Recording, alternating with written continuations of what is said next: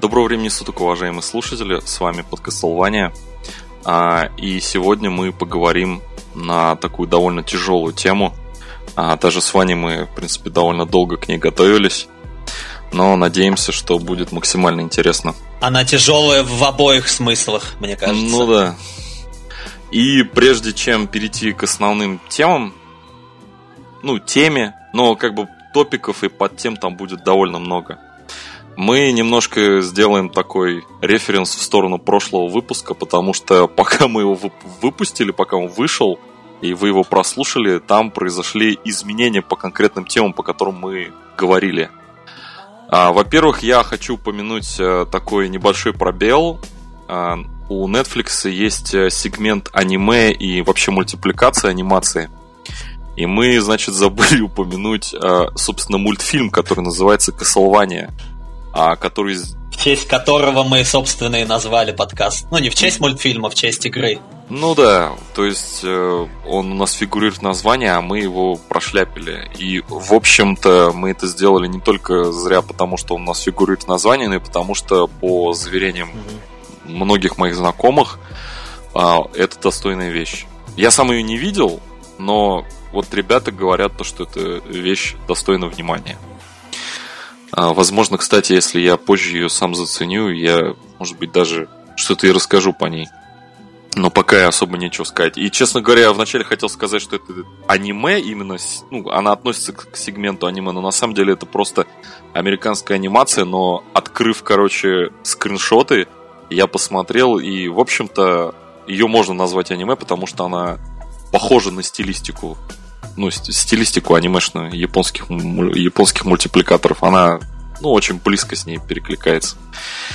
Еще очень важный пункт. В этот раз мы не будем сосать и чавкать, как скоты в хлеву. Потому что в прошлый раз у нас получались очень такие смачные, сочные звуки. Альфонсо Куарон так... Открыл, в общем, парад этой мерзости Ваня своим замечательным разжевыванием. Чего ты там жевал-то? Жвачку. Мне никто не поверит, но я жевал жвачку. Да, рекламу мы лейблу не будем делать, а то Ваня очень вкусно ее пожевывал. Кстати, я еще хочу сказать, что подкаст Вани, несмотря на наличие там Вания, это не имеет отношения к имени Иван. Это именно к Castlevania отсылка. На самом деле ты сломал немножко вайб, потому что... Это, знаешь, как это вот... Есть же, может быть, у каких-то фильмов... Это вот, знаешь, как вот типа Twin Peaks возьмем, да? За ним идет же такой небольшой шлейф тайны, какой-то такой налет, как сказать, необъяснимых каких-то моментов. То есть, по факту, ты сейчас вот сломал это немножко. И так вы думали, что отсылка, может, на тебя какая-то частично есть. Линч когда-то же тоже был молодым и пытался объяснять свои фильмы. Молодо, зелено, как говорится. Все приходит с опытом. Да. И, в общем, еще последние два пункта. Это мы упоминали работу над сериалом «Ведьмак». Я упоминал Сапковского, а это автор книг. И он, в общем, впоследствии, вот буквально там после нескольких дней, наверное, когда мы выпустили второй выпуск, он отказался вообще от какого-либо участия в съемках сериала, то есть он больше не курирует его. Я не знаю, зачем этот старый кретин это сделал, по сути он в очередной раз отказался от кучи денег. Он хочет посмотреть, станет ли он успешным опять. Если станет успешным, то там можно будет уже предъявлять какие-то претензии опять свои. То есть опять суды и прочее. Да. Вот как ты же говорил, по-моему, про CD Projekt Red, это разработчики, кто не знает, игры по вселенной Ведьмак. Это они, собственно, прославили этот тайтл, и Сапковский им обязан, в общем-то. А он им пытается палки в колеса засовывать. И я не знаю, не слежу особо вот за этим их конфликтом, но я не знаю, ты за этим следишь, наверное, да? Слышал про это что-нибудь? судебные тяжбы еще идут, насколько я знаю. Ну вот. Он там хочет тоже в районе 50 миллионов долларов. Ну вот, походу, он, как и сатанисты Netflix, он тут тоже хочет немножко кипишу устроить. И, собственно, плавно переходим к четвертому пункту. Это сатанисты, которые, опять же, вот буквально... Полюбовно закрыли конфликт. Да, буквально вот несколько дней назад, или день, или два назад, они сняли иск. Отозвали его. Я не знаю, опять же, по каким причинам, но просто чуваки придумали, короче. Мне кажется, им Netflix там что-то пообещал. Или в худшем случае они там, у них черную мессу провели, ну, да, в офисе. Да, наверное, какую-нибудь закрытую. Или Луна, может, в какой-то фазе находился, она как бы на них повлияла. Они же там странные ребята. Вот, ну и, собственно, все это, что мы хотели сказать, мы не могли это не упомянуть, потому что это все-таки важный момент, а то мы сделали вброс, а он буквально через 2 дня там все ситуации поменялись. Да. Вот, ну и, пожалуй, перейдем, наверное, к основной теме, ради которой мы здесь собрались. Это про... Даже, наверное, знаешь, как я хотел сказать, про интеграцию металла в рэп. Но эта тема гораздо глубже, на самом деле, потому что музыка — это такая материя, которая, ну, она очень тяжело поддается каким-то описаниям. Даже зачастую бывает, когда берут интервью у музыкантов, у исполнителей, их спрашивают, а, собственно, в каком жанре вы исполняете музыку? И иногда они часто открещиваются от ответа на этот вопрос, потому что... Ну, на самом деле это очень тяжело, во-первых, дать себе характеристику, а во-вторых, как бы описать вообще, в принципе, стиль, в котором ты играешь, потому что для них это они просто творят вот музыку какую-то, да? Это мы уже им приписываем, что вот чуваки играют в таком-то стиле. А иногда они сами с удовольствием выдумывают какие-то жанры, как, допустим, мумитроль, рок-а-попс или mindless self-indulgence, внимание, industrial jungle, pussy-punk. Нормально. Ну... Майнселфа, там такие чуваки, как бы на них посмотреть, в принципе, можно ожидать от них какой-то оригинальности, а по крайней мере в названии. Вот. И, собственно, а наша основная тема касается того, что рэп находится все еще на коне. Он вот по нынешнее время это самый популярный жанр музыки, самое популярное направление музыки в мире. И до сих пор он удерживает эту позицию и никому ее не хочет уступать. Но я хочу также сделать маленькую ремарку, что в принципе все, о чем мы сейчас будем говорить, это все по большей части наши размышления, предположения на эту тему. Потому что, ну, как бы фактику очень сложно найти, и по большей части все люди, которые про это говорят, это в основном их рассуждения на эту тему. Ну, мне кажется, тем и ценны такие штуки, как подкаст или видеоблоги, именно мнением каким-то незаезженным. Ну да, именно этим мы и пользуемся. Ты можешь быть с ним согласен или не согласен, но главное, чтобы оно было. И да, и как бы вот хочется, наверное, обратиться скорее к такой аудитории, которая, так скажем, не очень сильно любит впускать в свою жизнь радиоротацию, потому что я, ну, всегда находился в числе таких людей. Мне было очень тяжело воспринимать тот факт, что кто-то решает, что мне слушать. Я всегда стремился к тому, что я сам искал исполнителей, которые мне нравятся, музыка которых мне ложится на слух. Ты не брал то, что лежит на поверхности, а копал вглубь, уже старался. Да, это сейчас вот звучит как-то немножко пафосно, но в принципе, да, так и есть.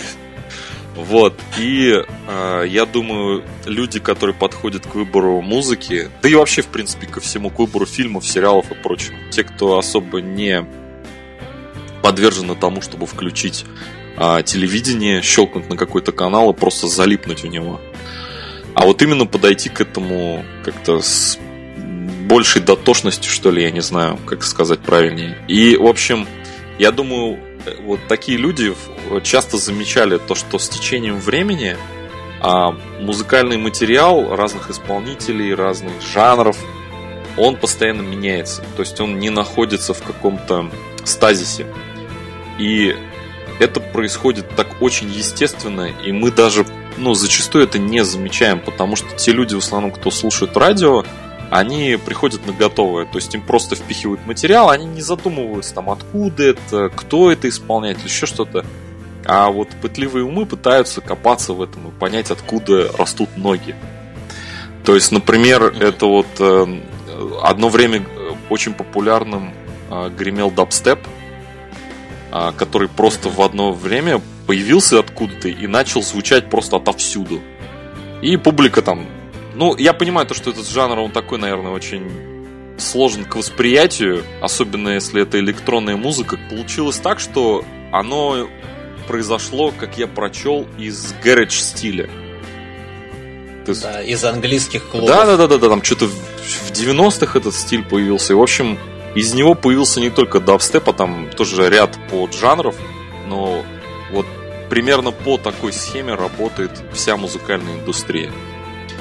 Но фишка в том, что жанр, он не появляется сам по себе. То есть это не какая-то змея, которая постоянно кожу скидывает на автомате. Все это основано на людских предпочтениях. То есть вот артисты, которые, собственно, сочиняют всю эту музыку, они всегда находятся... Ну, я считаю, опять же, любой исполнитель, уважающий себя, я думаю, он должен постоянно развиваться. И все вот эти люди, они находятся в постоянном поиске каких-то новых мелодий. И это, наверное, пожалуй, знаешь, с чем можно сравнить? Это вот как бармен, который стоит вот за стойкой, вот у него огромные полки вот этого бухла разнообразного, да, там всякие, не знаю, там виски, там скотч и прочее, там всякое вот это бухло. И он начинает смешивать, собственно, коктейли посетителям. И вот этот процесс вот выглядит примерно таким образом. То есть чувак, ну, фрешмен какой-то приходит, да, там, условно, диджей, я не знаю. Опять же, в принципе, можно и коллективы называть, я считаю, это те же рок-коллективы. Они приходят, и у них уже, в принципе, в ассортименте вот, ну, находится огромное количество стилей разнообразных. И, соответственно, чем... Ну, вот, допустим, в наше время, если человек приходит, как бы, находит себя в этом, то, что он хочет писать музыку, да, для него уже выбор гораздо больше, потому что, ну, если откатимся, там, какие, не знаю, 70-е, 80-е, то... По сути, вот эти жанры, они только зарождались. Если вы даже будете читать про зарождение стилей, да, многих, ну, допустим, скажем, современных, все, которые на слуху, они все начали появляться более-менее вот где-то начало 90-х. И поэтому те люди, которые приходили в индустрию там вот 70-е, 80-е годы, я думаю, им было не очень просто и довольно тяжело. То есть это... Ты не видишь, что тебе смешивать. Они на ходу это придумали. Сейчас, я думаю, с этим попроще. Ты со мной согласен, Вань? Да, вообще есть такая теория, что все записанные на сегодняшний момент звуки, воспроизведенные, они исчерпали себя в конце 90-х годов. Угу. То есть, а в дальнейшем шло уже как бы переосмысление вот этих всех жанров, стилей. То есть они оформились уже в конце 90-х, и в дальнейшем это уже было просто как конструктор такой. Ну да, вот по сути они достраивали вот эту башню, которую воздвиг уже кто-то. Многое из современной музыки основано на чужих сэмплах. Они просто настолько хитро обыграны, что вы даже можете этого не заметить. Да, сейчас на самом деле этим только в основном и пользуются. Причем, я думаю, абсолютно все, вне зависимости от жанра музыки, в котором они творят свои произведения. Вот. И что самое важное, вот эти все ходы, которые, в принципе, были за них пройдены, и они просто пользуются вот этими возможностями, которые им даны уже с течением времени, они уже все проверены людьми и временем. То есть, как правило, если даже вы хотите навернуть какой-то эксперимент, там, смешать два стиля, я думаю, что это в любом случае зайдет, у этого будет своя аудитория довольно обширная, потому что то, на чем основываться ваша музыка будет, это уже все проверено временем. Да, то есть вам даже не нужно, чтобы там выпендриться с экспериментом, не нужно записывать звук дрели по стеклу, он уже, скорее всего, записан до вас, вам нужно это просто грамотно скомпилировать. Поэтому зачастую многие музыканты даже не знают нотные грамоты. Да, кстати. Ну а что, в смысле, нотных? Так, естественно, ты посмотри вот элементарно, вот, опять же, у нас основная тема рэп, ты посмотри на мабл исполнителей, это те, кто мабл рэп делают, Для тех, кто не... бормотание. Для тех, кто не в курсе, это стиль, короче, вот типа Lil Pump и прочее вот такой вот шебутни. А вот, кстати, Фейса, по-моему, туда даже можно записать. Он же тоже мамбл, по-моему, делал. Да. Ну, и Скриптонита отчасти, да. Из аддикции. Это максимально непонятно, что они вообще там читают. И вот такой кэчи звук. То есть они в основном делают всякие бенгеры, от которых там 2 минуты потрясти башкой и забыть. Там Гуччи Гэн и вот это прочая всякая херня. Там голос просто как дополнительный инструмент, а не то, что на первом плане, да, находится. И вот вы посмотрите на этих исполнителей. То есть рожи забиты татухами, харик, как будто они вот буквально недавно там с какой-то банды откинулись, типа решили там встать на праведный путь, да, и прочее. То есть, ну, у этих людей вряд ли есть музыкальное образование. Я очень сильно сомневаюсь, что они действительно понимают до конца, что они делают. Как правило, за такими парнями сидят какие-то взрослые дядьки уже с опытом, которые четко, да, знают, как поставить вот этого, условно, какого-то там пиздюка уличного на рельсы. И он просто будет как дойная корова. А зачастую они делают просто следующим образом. Они закупают биты от каких-то неизвестных битмейкеров и потом и платят им совсем конский процент и забирают себе всю славу. Да, именно так и происходит. Ну, я сейчас тоже коснусь немножко этого. И вот, собственно, что я хочу сказать. Был в какое-то время, я точно не могу сказать когда, но слышал про это, что был эксперимент. В общем, есть такой ресурс, я немножко объясню тем, кто не в теме. Был такой ресурс, точнее как был, он есть, называется Last.fm. Его открыли несколько чуваков, не буду вдаваться в детали, потому что это не столь важно. В общем, для чего нужен этот сервис? Это, по сути, в своей части, это радио, интернет-радио, но как бы он еще в довесок и социальная сеть.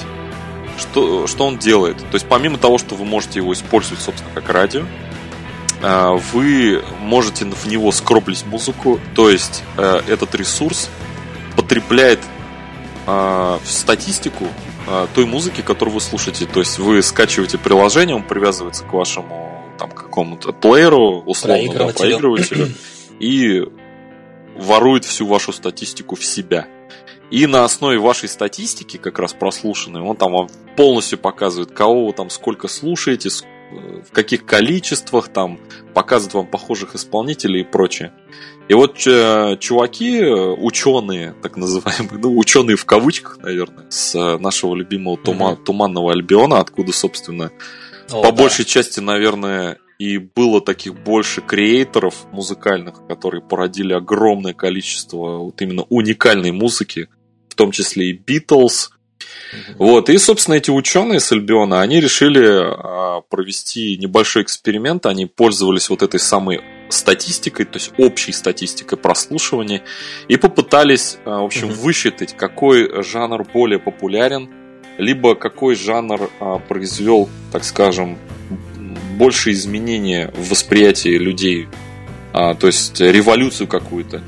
И они пришли к выводу, что это был рэп в начале 90-х. То есть он произвел, наверное, самый большой фурор. То есть он переплюнул вообще все. Я не знаю, правда, вот можно ли считать как бы эту статистику отражением действительности? И можно ли считать этих чуваков учеными? Потому что они...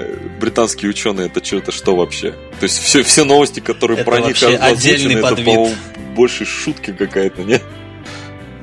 Да. Вот. И, собственно, они пришли вот к такому выводу. И отчасти я с ними соглашусь, потому что если вспомнить, вот действительно 90-е, рэп очень плотно гулял по улицам, так скажем, то есть это можно было видеть и по имиджу молодежи, вот эти всякие широкие штаны и прочая фишка. И да... надписи Onyx на гаражах. Да, опух, там вот это все. И он там немножко заглох, но опять же он скорее трансформировался. Он трансформировался в New Metal, но мы тоже к этому сейчас попозже придем. И после New Metal он перешел в то, что мы сейчас наблюдаем. То есть это огромное количество поджанров хип-хопа, то есть их очень много. Эти поджанры как раз и показывают форму всего жанра, всего стиля музыки. то, как он меняется, потому что меняется абсолютно все, начиная от минусов, заканчивая атмосферой и посылом, который хочет передать исполнитель. И вот именно на данный момент я считаю финальной такой точкой, потому что, наверное, после этого сейчас ничего более заметного не появилось. Это вот клауд-рэп, так называемый. Ну, до него был трэп, а сейчас это клауд-рэп. Вот этот клауд-рэп, я думаю, он занимает самые верхние строчки. Как это произошло вообще? Что это такое клауд-рэп? В общем, у него такой эфирный туманный звук. То есть он не зря называется клауд-рэпом, потому что в названии уже есть слово типа клауд, облако, туман.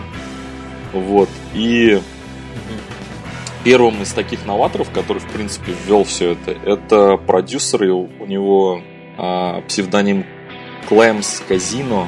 Я даже не знаю до конца, как это правильно прочесть. Ну, в общем, он... Джой Казино. В общем, он ввел вот этот лоу-фай звук, то есть вот это низкое такое дребезжание, эти жирные басы, которые в таком даун-темпе дропаются постоянно.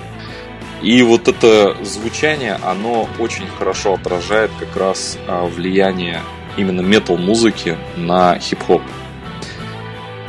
И вот здесь, собственно, мы и начинаем нашу основную тему. У нас такой был длительный интро. Что вот именно чуваки, которые попытались в этот жанр, именно они и начали, и продолжают делать следующее. Они интегрируют отдельные элементы метал-музыки в то, что они творят, в ту музыку, которую они записывают. А как ты думаешь, вот почему именно металл так зашел в рэпе? Вот именно в клауд-рэпе даже, кстати. Почему именно металл? Сложный вопрос, честно говоря, не знаю. Ну, смотри, вот первая же мысль, которая у меня была, когда, вот я думал, мы же будем записывать, надо же типа для себя хотя бы даже ответить на этот вопрос. А почему именно металл? Почему не что-то другое, да? Как мне кажется, просто сама эстетика... музыкантам это нравится. Плюс, наверное, помимо эстетики музыки, то есть звучания, да, они же и лирику тоже сюда приписывают. То есть в самой лирике начали появляться какие-то атмосферные моменты. Там вот, опять же, возьмем там оккультизм, мистику, не знаю, там убийство и прочие такие фишки, то есть темную сторону лирики.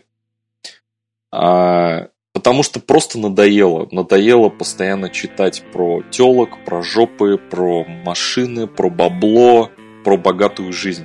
Я думаю, что сейчас все-таки публика... Я надеюсь, что публика поумнела. Такие треки все равно, конечно, заходят. Вот даже если взять последний бенгер от Кенни Уэста и Lil Pump, вот этот про... I'm a sick fuck, I like a quick fuck. Да, вот именно это. Я вот в нужный момент, опять же, забыл этот припев, который въедается в мозг. Или, если по-русски, я не касался писи козла. Да, отсылка очень удачная. Это, кто не знает, посмотрите клип. Это своеобразный извинение... Киркорова и Баскова. Да, это своеобразные извинения за предыдущий клип Ибица. Вот, у них был на... пародийная съемка клипа как раз Кенни Уэста с Lil Pump'ом. Они извинялись за предыдущую работу тоже в шуточной форме. У нее там и так до хрена, конечно, просмотров. Я сомневаюсь, что это кто-то не видел, но на тот случай, если не видели, чекните, это довольно забавная тема. Вот. И, собственно... От Киркорова такое точно не ждешь. Да, вот. И, собственно, возвращаясь к твоему вопросу, я думаю, что вот как раз атмосфера и вот эта лирика, так скажем, она была необходима жанру, чтобы его немножко освежить, так скажем. Придать ему какого-то, не знаю, смысла, что ли, потому что слушать про задницы и задумываться о высоких там каких-то... о чем-то возвышенном не получается. Давайте признаемся честно, что вот эти майки спортивные, широкие штаны и голда... они как-то хуже намного смотрятся, чем узкие джинсы, там черные футболки с черепами и прочее. Это просто тупо круче с визуальной точки зрения. Вы, кстати, заметили, что уже не найдешь рэпера, который носит сейчас широкие штаны, как вот это все ушло, как дискотека 90-х, 80-х. Ну, ты знаешь, это мы сейчас говорим, а тут проходит буквально неделя, и там, условно, вся там мода тут же меняется, потому что сейчас какой-то бэкап опять в прошлое идет от эти... Специально, чтоб нам поднасрать, да, кто-нибудь запишет клип с широкими штанами. Ну, вообще, да. Типа, ну, это бэдэс-лук, как бы, он, я думаю, необходим, особенно если ты читаешь про сатану, там, я не знаю, какого-нибудь, или внутренних демонов и прочее. То есть, и при этом, если ты будешь стоять в широких штанах, там, с футболкой Onyx, это как-то не ок. Вот, ну и, собственно, да, он как бы повлиял на все, начиная от внешнего вида, заканчивая самой музыкой. Я считаю, то, что это только идет на пользу, потому что, опять же, ну, это придает какой-то изюминки, потому что метал-музыка, она всегда была, так скажем, ну, в кавычках, для аутсайдеров, то есть это... у нее очень высокий порог вхождения, поэтому такую музыку воспринимать будут не все, но опять же хип-хоп на своем примере показывает то, что это возможно. Металлу на самом деле удается на протяжении всего его существования такая довольно уникальная штука. Он, как бы оставаясь очень популярным, особенно среди подростков, и одновременно он как бы всегда андеграунд. То есть к металлистам даже рокеры всегда относились как-то немного свысока. Ну, металлисты всегда стояли обособленно в этой тусовке все равно. Ну, да, это, собственно, до сих пор продолжается. Да. Ну и как бы хочется... И вот это, мне кажется, притягивает тоже. Ну да, да, да, эта эстетика, она все-таки музыкантам тоже, они неравнодушны к этому, и решили обратить на это внимание. И я думаю, что подобные смешивания, они всегда идут на пользу. И опять же, да, вот как я упоминал про те же напитки, да, метафору, то есть они в этом же случае, опять же, более разнообразие вносят в ассортимент, то есть фрешменам. Больше простора для деятельности. И это, наверное, еще вот можно сравнить, как, знаешь, подобный союз, это как ребенок, который от разных национальностей получается, он всегда такой симпатичный, у него там темный тон кожи и светлые глаза, условно, там, да, вот такое что-то. И поэтому такие смешивания, они всегда смотрятся необычно, и, как правило, необычные притягивают очень большое количество людей. Вот, и тут мы подойдем немножко, наверное, к представителям, которые, собственно, более ярко, наверное, это отобразили. Из иностранных я не буду, наверное, называть прям огромное количество имен, а, наверное, вот таких самых ярких представителей, по крайней мере, которые показались самые мне. Самые ключевые, да. А один из чуваков, вот которых, мне кажется, он раньше всех начал кучу микстейпов записывать. Он, по-моему, и ну, как на слуху у большинства андерграунд тусовки, те, кто слушает именно Cloud, это Bones, так называемый. У него просто какое-то нереальное количество микстейпов и релизов. Этот чел, он... Кстати говоря, у него философия и подход, собственно, как и у метал-исполнителей, особенно ранней эпохи, они очень сильно не любили вот эти все лейблы, бабло и прочее. Они, по сути, были такие философы от мира музыки. И он... DIY. Да-да-да. И он придерживается вот этого, как сказать, подхода к записи своего творчества. Он всю музыку издает сам. И он вот против этой лейбловой темы, он не хочет ни под кем ходить, он такой революционер, короче. Вот, и он, я думаю, вот один из таких ярких представителей.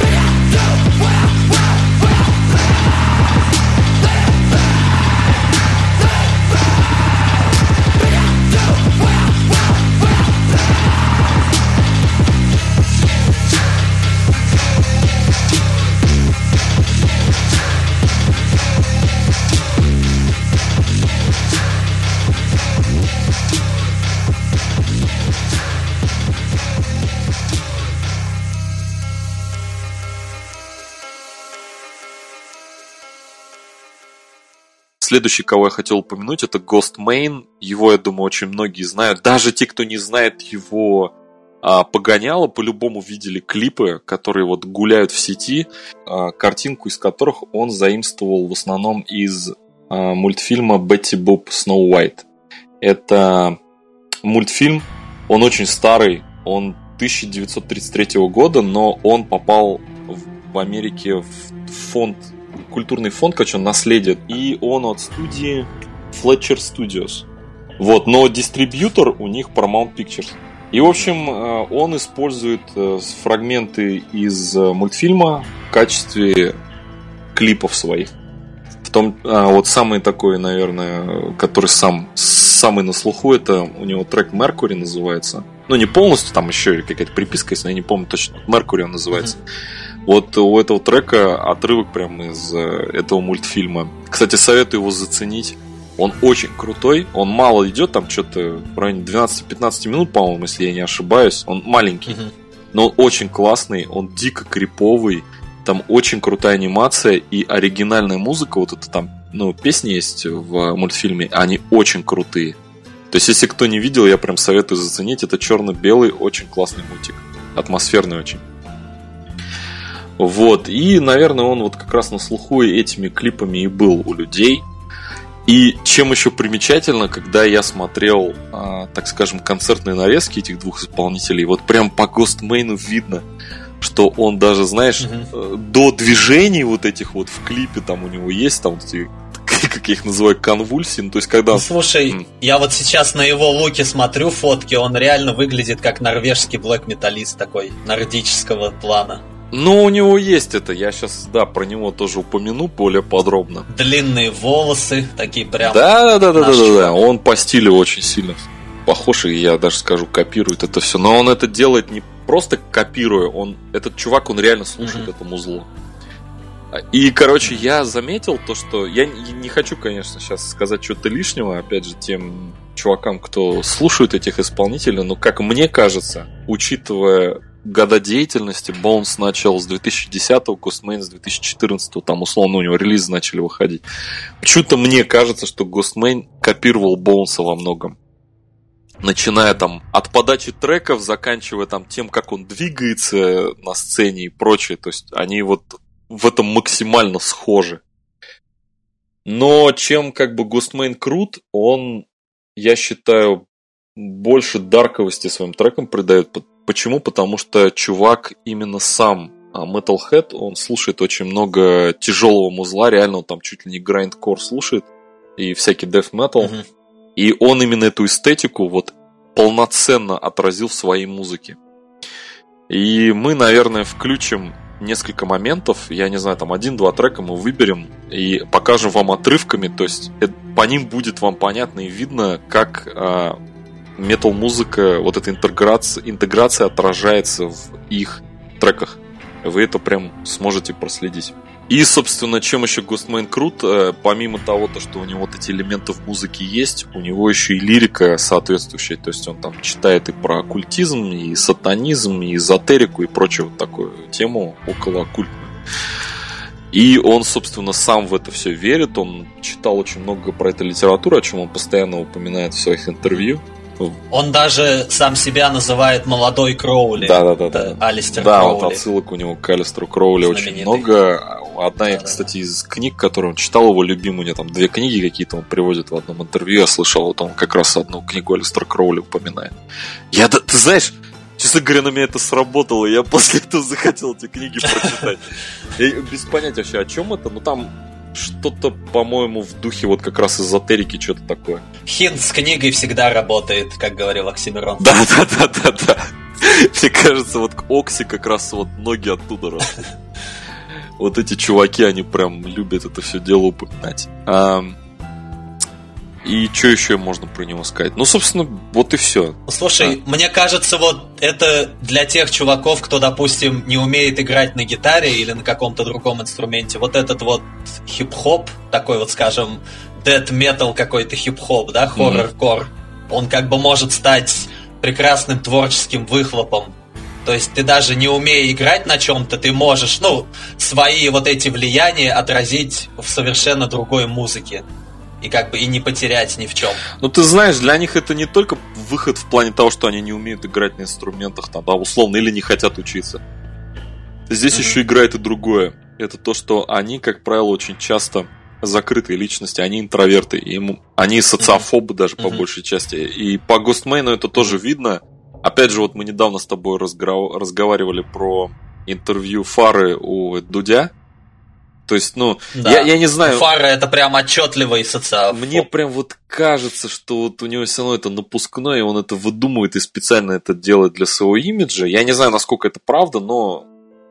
Мне, по крайней мере, так показалось. Но я могу, опять же, поверить, что он интроверт. Это по нему видно все равно, по повадкам каким-то. Я вот когда на него смотрю, а потом слушаю его музыку, что он читает там про сук и так далее, я вот не верю немножко в это. Не веришь во что? Не верю про сук. То есть он такой интроверт замкнутый. И он даже в том интервью сказал, там, я вот стольких выебал, там то сё, пятое, десятое. Мне кажется, он именно здесь приукрашивает. А то, что он интроверт, он даже, ты заметил, он глаза иногда отводит от собеседника, в пол смотрит. Ну да, вот у них это часто видно, вот у того же Ghostemane я тоже такое замечал, и он, по сути, этим не кичился, там действительно по его повадкам видно. Я даже видел отрывки его лив-выступлений, где он прям чуваков от себя отталкивал, которые пытаются этот стейдж-дайвинг сделать, он их, знаешь, так от себя именно отталкивал, типа там одного чувака он прям реально в спину так забуксовал со сцены, и прям ему вслед аж даже в микрофон говорил, типа, get the fuck out of here. Ну, то есть ему вот, его прям это раздражает, когда вот его личное пространство вторгается, по нему прям видно. И у него это все это в отражении в музыке тоже имеет место. Я вот, кстати, послушал его последний альбом, он буквально недавно выходил. Кстати, очень интересный момент. По его звучанию услышал одну интересную фишку. Предыдущий релиз, у него он отдает, знаешь, такой там грязный звук такой.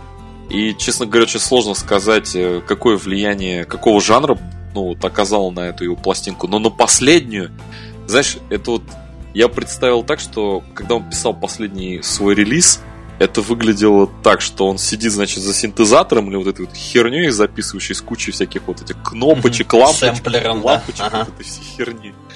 И я вот не знаю, я смотрю, для меня это как табло вот, да, у самолетов, этих, у пилотов, да, то есть тоже хер помящий, как они эту магию творят. Но мне кажется, он в этот момент прям плотно, очень плотно сидел на Nine Inch Nails. Потому что последний альбом, это вот это индастриал, понимаешь, чувак?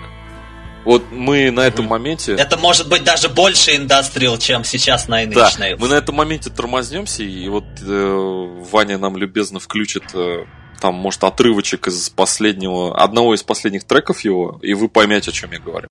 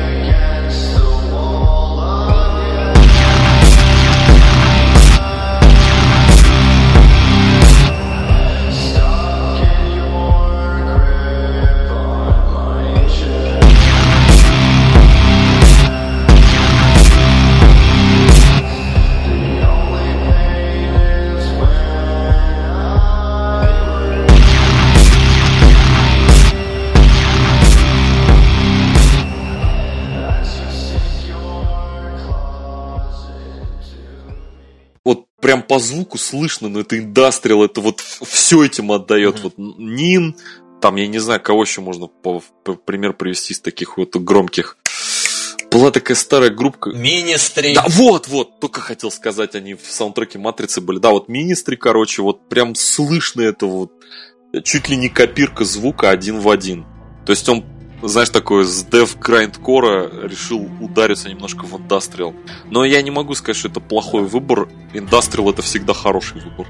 Вот всегда хороший. Да. Потому что... Кто бы ни стоял за микрофоном, злой негр из Death Grips или какой-нибудь белый задрот на сиропе. Да-да. Этот белый задрот очень хорошо выдал. Я даже себе своровал пару треков в плейлист. И там действительно местами очень хорошее звучание. Вот. Дальше стоит упомянуть, наверное, еще Скарлорда. Те, кто не знают, это чувак с Британии. Это очень лютый чувак. Это очень лютый чувак, да. Вот это как раз злой негр. Ну, маленький худой злой негр. Да. Этот тип, в общем, он... Первая его деятельность была... Он был видеоблогером на Ютубе. И, значит, он какое-то время... Причем там какой-то няшный тип был. Насколько я знаю, он вообще все удалил, в общем, весь свой канал со всеми видосами. Я mm-hmm. точно не буду утверждать, но я слышал такое, я не серчил, короче, когда услышал эту новость. Но, по-моему, это правда, вроде как он их действительно удалил. И после этого он ударился в тяжелую музыку, он там пел в каких-то коллективах, мало таких вот знаменитых, я думаю, о них особо никто не слышал, кроме вот чуваков, которые на острове там обитают. И после этого вдруг там он решил удариться в хип-хоп, причем вот именно на стыке металла и хип-хопа, но внес больше такой скримы элемент. Я думаю, что опять же можно там отрывочек вставить, чтобы вы поняли, о чем я говорю. Я думаю, вот он сейчас прозвучит. И, собственно, по его музыке тоже это можно увидеть, даже более отчетливо, чем по двум предыдущим чувакам.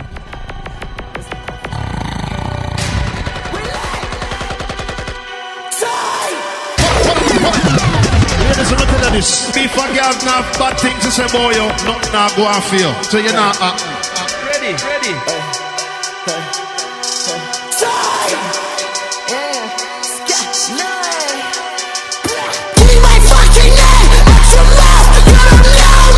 You just hear the shit on my mouth! Listen closely! Everything I speak is my shit! Let it all out! Pussy niggas never seen a clap! That's a photo!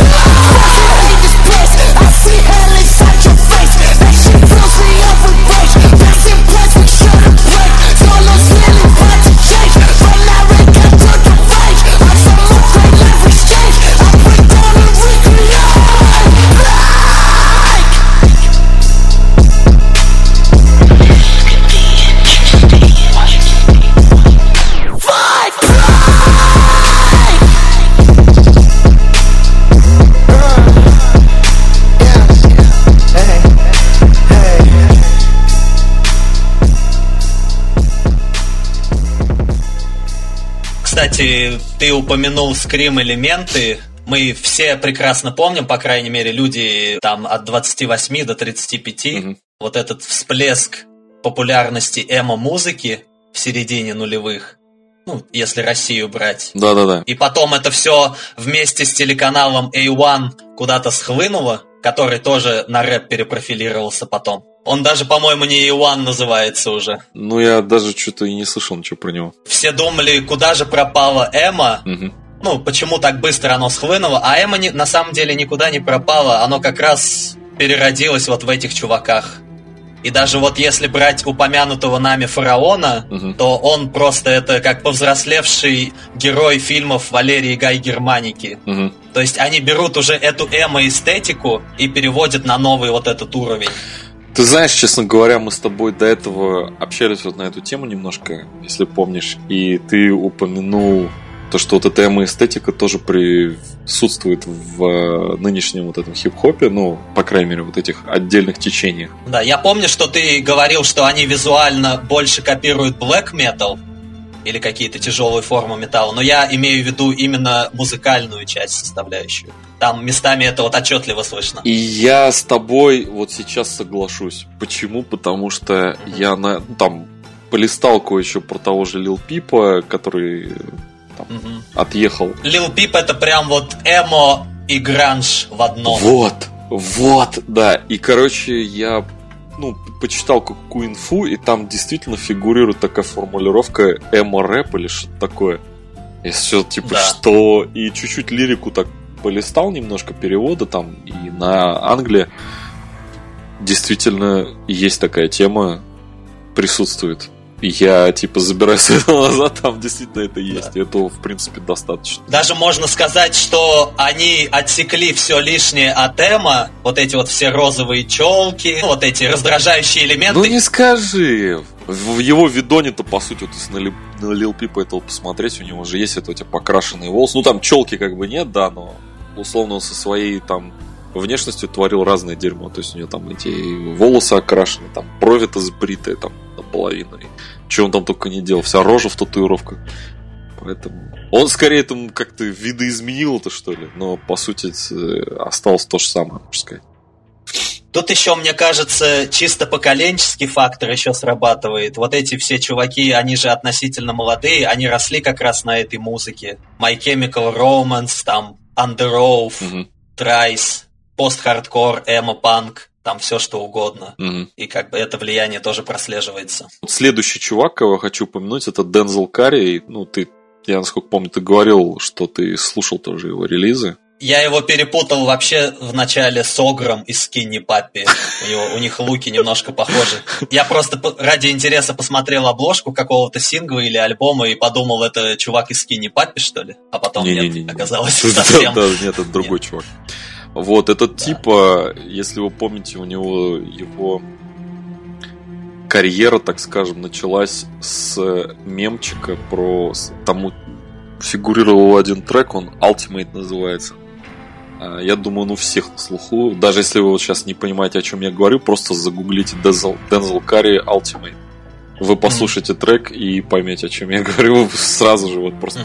Он даже в куче разных мемов фигурировал там и во всяких стёбах там, много где.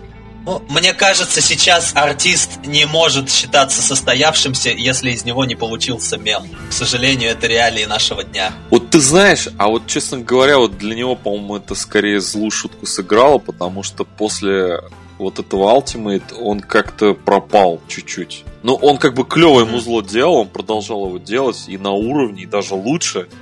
Но почему-то вот к нему внимание какое-то такое слабое. Он вот на этом хайп-трене не едет. То есть про него как бы слышат, но его особо нигде не афиширует его имя. Вот только, наверное, кроме последнего альбома, который у него вышел, я его послушал. Это просто вообще вышка.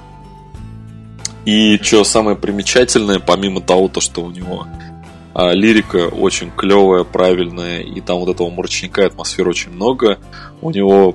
Я не помню, это, по-моему, последний трек на альбоме. Он называется Black Metal Terrorist. Все очень примечательно, да. Чувак тоже немало внимания уделяет. Причем слово black здесь двусмысленно звучит. Ну, в данном случае, да, потому что парень все-таки чернокожий.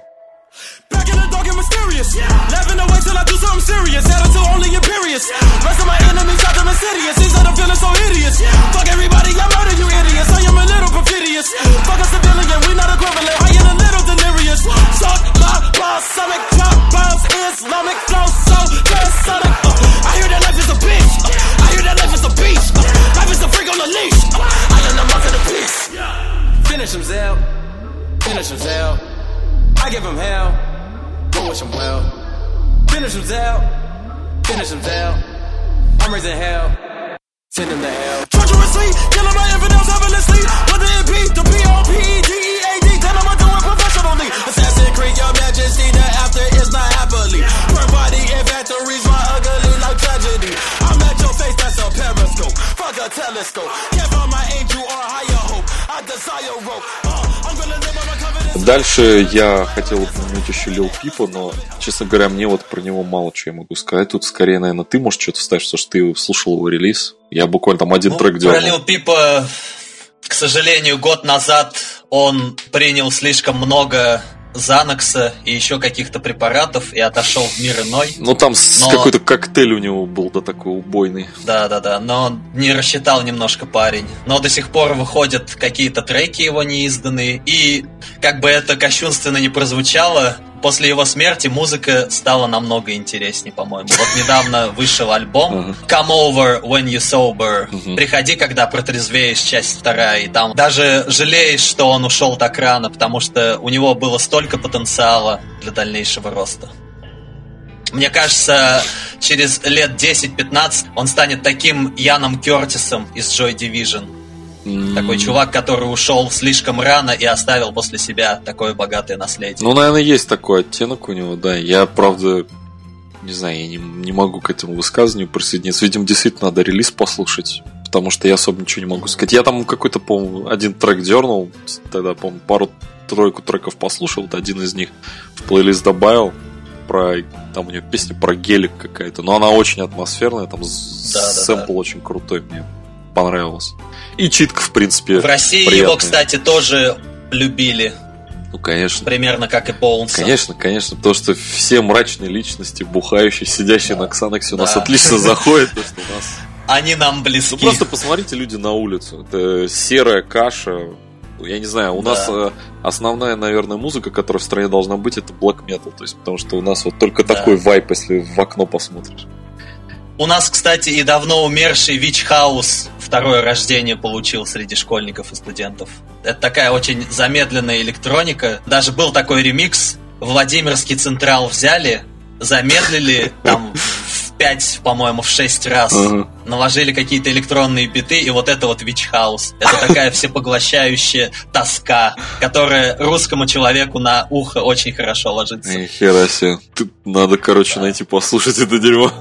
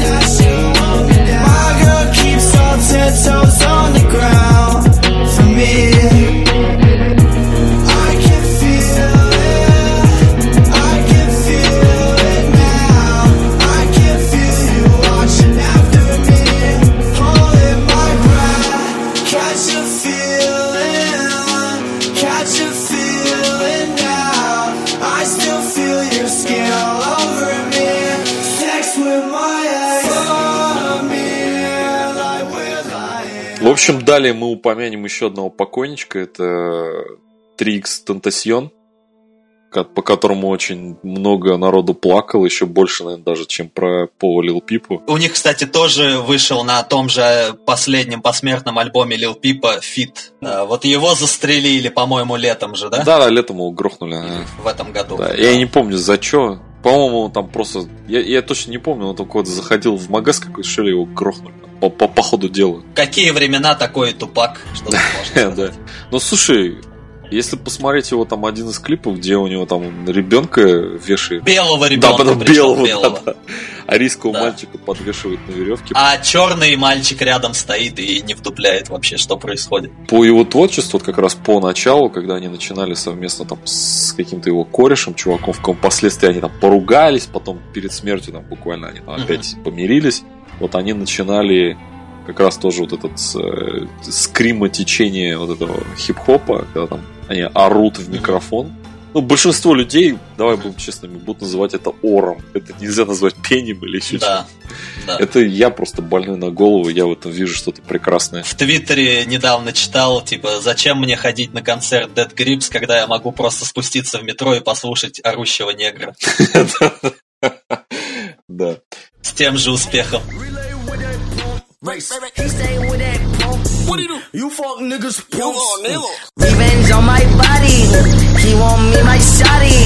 Y'all talking about my bitch, I'm talking big on that big body.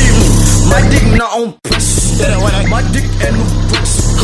My gun got this Lexus dagger, that mean I shoot backwards. What's up with these crushes?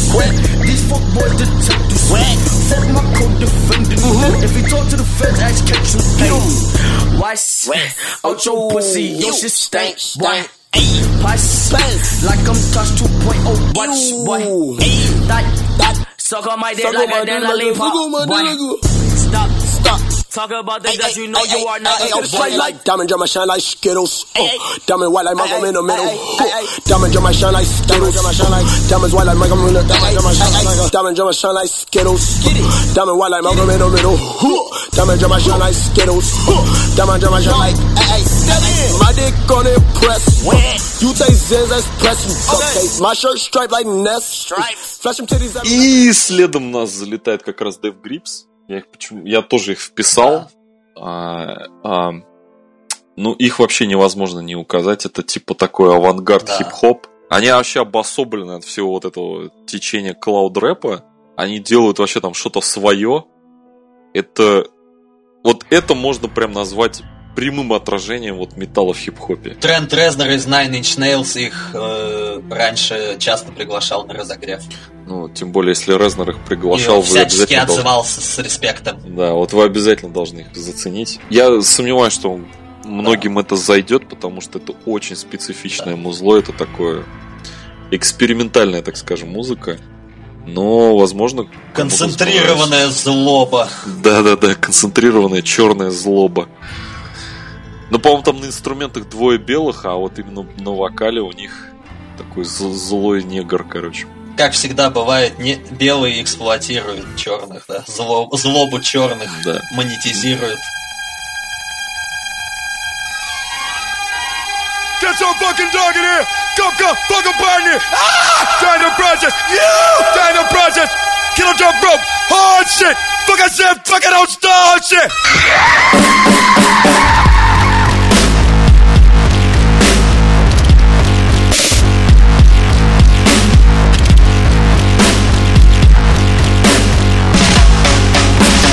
Come, fuck apart here. I hover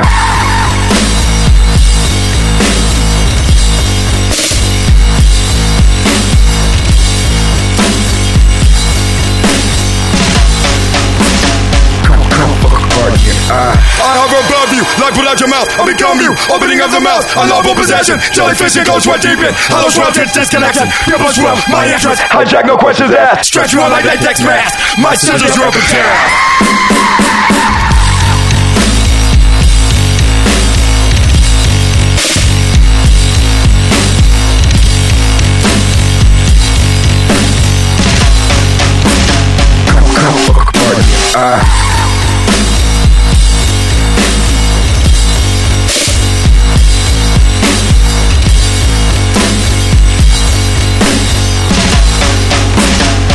Come, fuck apart here. Это вот мы прошлись по таким более-менее андерграундным исполнителям, которые, в общем, интегрировали тяжелую музыку как-то в свое творчество, но при этом более популярные исполнители, которые гораздо дольше на сцене выступают, они тоже этим грешат. Это такие чуваки, как Кенни Уэст, там Трэвис Скотт и прочие всякие Schoolboy Q, который там на некоторых концертах даже призывал аудиторию, чтобы мошпит они сделали, вот этот самый там Wall of Death и прочие, короче, вот эти элементы. Вот, кстати, я читал интервью Эдди Веддера, вокалиста и фронтмена группы Pearl Jam.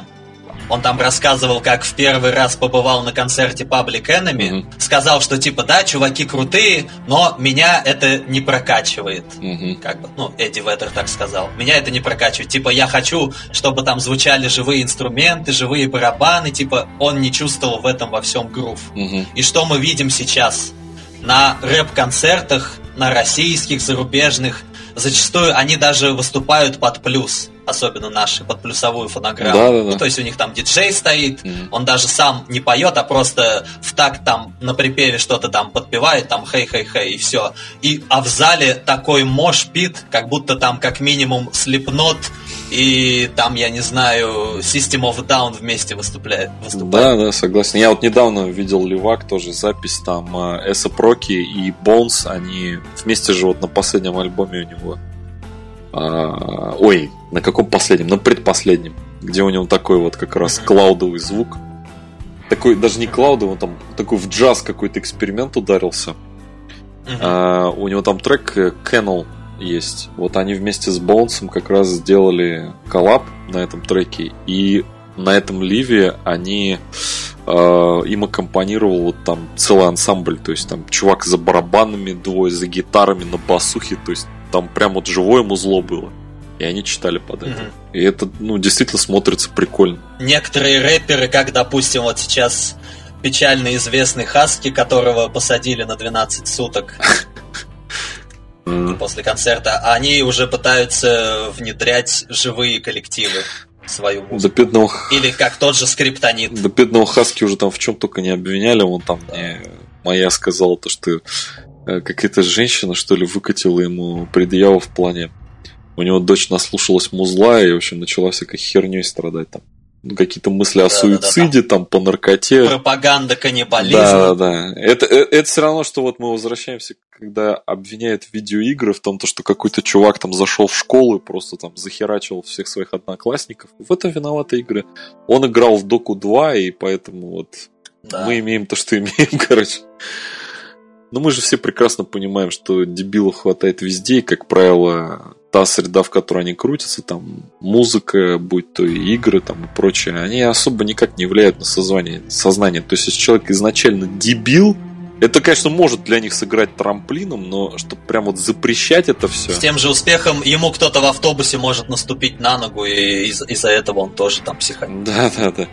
И люди вот как бы не понимают, что ли, этого, потому что вот эти контрмеры, когда они там того же Хаски стаскивают с тачки, садят его в бобик и увозят, они ему только играют на руку, потому что вот эта антиреклама, она только усилит как бы внимание к этому исполнителю и продажи его релизов. То есть они только хуже себе делают, короче. У чувака год не было альбома, уже, по-моему, даже больше, а он хайпанул за последнее время, будь здоров. Он там сингл, по-моему, только выпускал.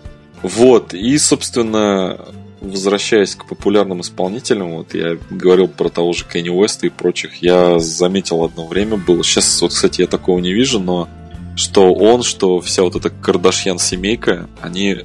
поголовно начали таскать вот эти футболки, там вот эта особенная довольно мемная картинка, где Кенни Уэст стоит в футболке, короче, Cradle of Fields. Конкретно про Канье Уэста, если говорить, то он очень прошаренный чувак, и он слушает, я уверен, и Cradle of Fields, и всех остальных. Вот как раз альбом 2013 года — это во многом переложение идей Death Grips для мейнстрима. У него тоже такой грязный, колючий индустриальный звук. Только вот последняя пластинка — это вообще что? Мне кажется, он слишком увлекся перформансами. Да. Кроме Яйкс, вот этого, или как он там, трека? Ну, да, Яйкс. Все слушать начали. Вот, кроме него, по-моему, вообще там ничего больше нет. Вот вообще ничего. Там даже какой-то прикол с концертом был. Что-то он там где-то в горах или что-то такое собирает. Я сейчас уже точно не вспомню, врать не буду. Но, в общем, там перформанс у него был буквально...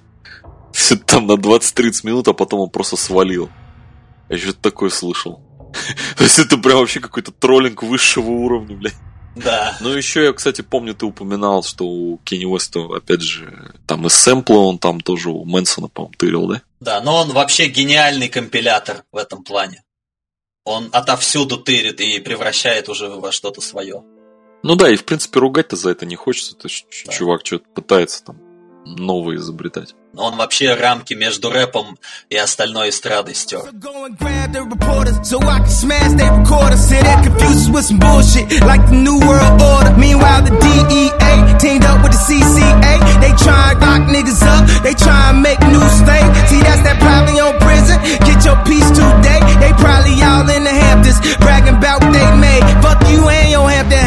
fuck your Hampton spouse. Came on a Hampton blouse and in a Hampton mouth. Y'all about to turn shit up, I'm about to tear shit down. I'm about to air shit out. Now what the fuck they gonna say now?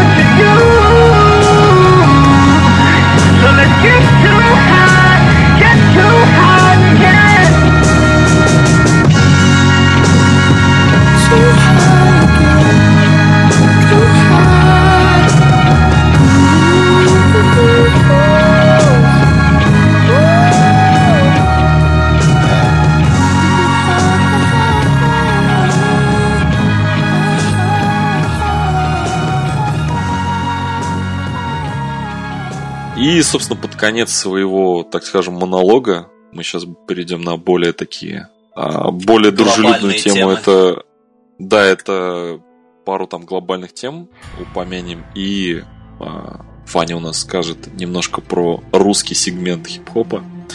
Я под конец хочу сказать вот что, ребят. При всей своей там нелюбви к крикам и прочему, потому что я, опять же, знаю по примеру своей девушки, я пытался ее подсадить вот на эту метал-иглу, подкидывая ей такие своеобразные гейтвей группы, ну, то есть там музло какое-то такое, которое тоже на грани ходит. Все равно не получается у меня пока ей объяснить, что вот в этом есть свой прикол, то есть вот в этом, как она говорит, в этих орах. Но, может быть, я, конечно, не знаю, не те гейтвеи подкидывал, но... Кстати, многие отмечают, что вот музыка красивая, пока не начинают орать. Да-да-да-да. Это вот как у меня комменты на стене, где я выложил там, не знаю, видел ты, нет, я выложил треки метал-групп разных. Там, а есть те же версии треков, но без голоса, да, только с музыкой. Да. Кстати говоря, я обрадую, наверное, этого чувака. Я там наткнулся у некоторых исполнителей, которых я, собственно, отразил в этом посте. У них и есть инструментальные версии альбомов без вокала. Поэтому я, может, даже там линки оставлю на эти альбомы. Вот, и, собственно, что я хочу сказать, вот на примере, опять же, хип-хоп исполнителей вы видите, что даже они обращают на это внимание и понимают то, что в этом и есть, так скажем, ну, может, громкое заявление, но я считаю так, что в этом есть действительно какая-то своя душа, потому что вот это все, что было до вот этих вот интеграций, возьмем хип-хоп старый, где вот уличная эстетика, где деньги, в общем, все материальное, оно не бьет как бы в цель, вот оно не находит отклика. Именно вот и чем, по сути, Lil Peep-то и выстреливал, это же не только музло, а лирика, вот это саморазрушение, одиночество, там, какие-то личные там переживания, демоны и прочее. И это вот именно находит отклик в людях, потому что многие страдают этим, многие мучаются от этого. И слушая подобную лирику, они, может быть, как-то легче проходят вот эти тяжелые этапы в своей жизни. И в метал-музыке это было всегда. То есть там поднимаются такие темы, которых вы никогда не услышите в попсе. Опять же, там одиночество, социальные какие-то проблемы, там, проблемы отношений между людьми, там, социофобия и прочее. Даже бог с ним, там, сатанизм, оккультизм и другие вот эти подобные темы, но это интересно. В этом есть какое-то зерно, есть над чем подумать. Да, я понимаю, там вам первое время будут не заходить эти оры и прочее, но вы должны понимать, что это было придумано очень давно, еще там, чуть ли не со Скандинавии, там вот этих племенного строя, когда вот эти все у них там традиционные кличи, мелодии, боевые кличи, да, все это начиналось именно вот с этих оров там. Это придает своего рода эпичности какой-то музыке. То есть это надо воспринимать на уровне атмосферы. Вот именно металл, чем и тяжел, это у него очень высокий порог вхождения. Это не та музыка, которую вы сели и сходу начали слушать. И я, как бы, от своей очередь призываю вас к тому, что вот вы у нас же как скажем, многие любите вот этот мотивационный подход к жизни, там надо встать с дивана, сорваться, там, значит, попробовать что-то новое, выйти из зоны комфорта, вот это все мои любимые фразы. Так вот, эти все фразы применимы и к музыке, и в том числе и к фильмам, и к сериалам. Никогда не зацикливайтесь на чем-то одном. Всегда пробуйте слушать других исполнителей, другие жанры, потому что этого огромное количество.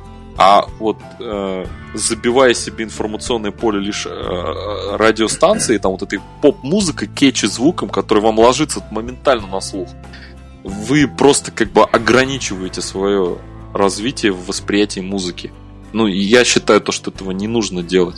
Это знаешь, как это вот я скидывал тебе ролик, где там прикол, типа девушки слушали метал какие-то треки и типа их реакцию записывали. И там одна баба вначале говорит, что она, блядь, слушает только Тейлор Свифт, прикинь. Ну, кстати, Тейлор Свифт тоже часто поет об одиночестве и всем таком. Да, но ты понимаешь, то есть, вот, ну, насколько у нее узкое вообще мышление, насколько она close-minded в этом плане, что вот представляешь, какой у нее был разрыв просто, вот когда на это там ей врубали Cannibal Corpse и прочую всякую вот эту жесть. Это же просто, то есть ты с Тейлор Свифт сразу, знаешь, такой в мошпит падаешь просто с головой в это кровавое месиво. Там причем трек назывался что-то типа «Я кончаю кровью» или типа того.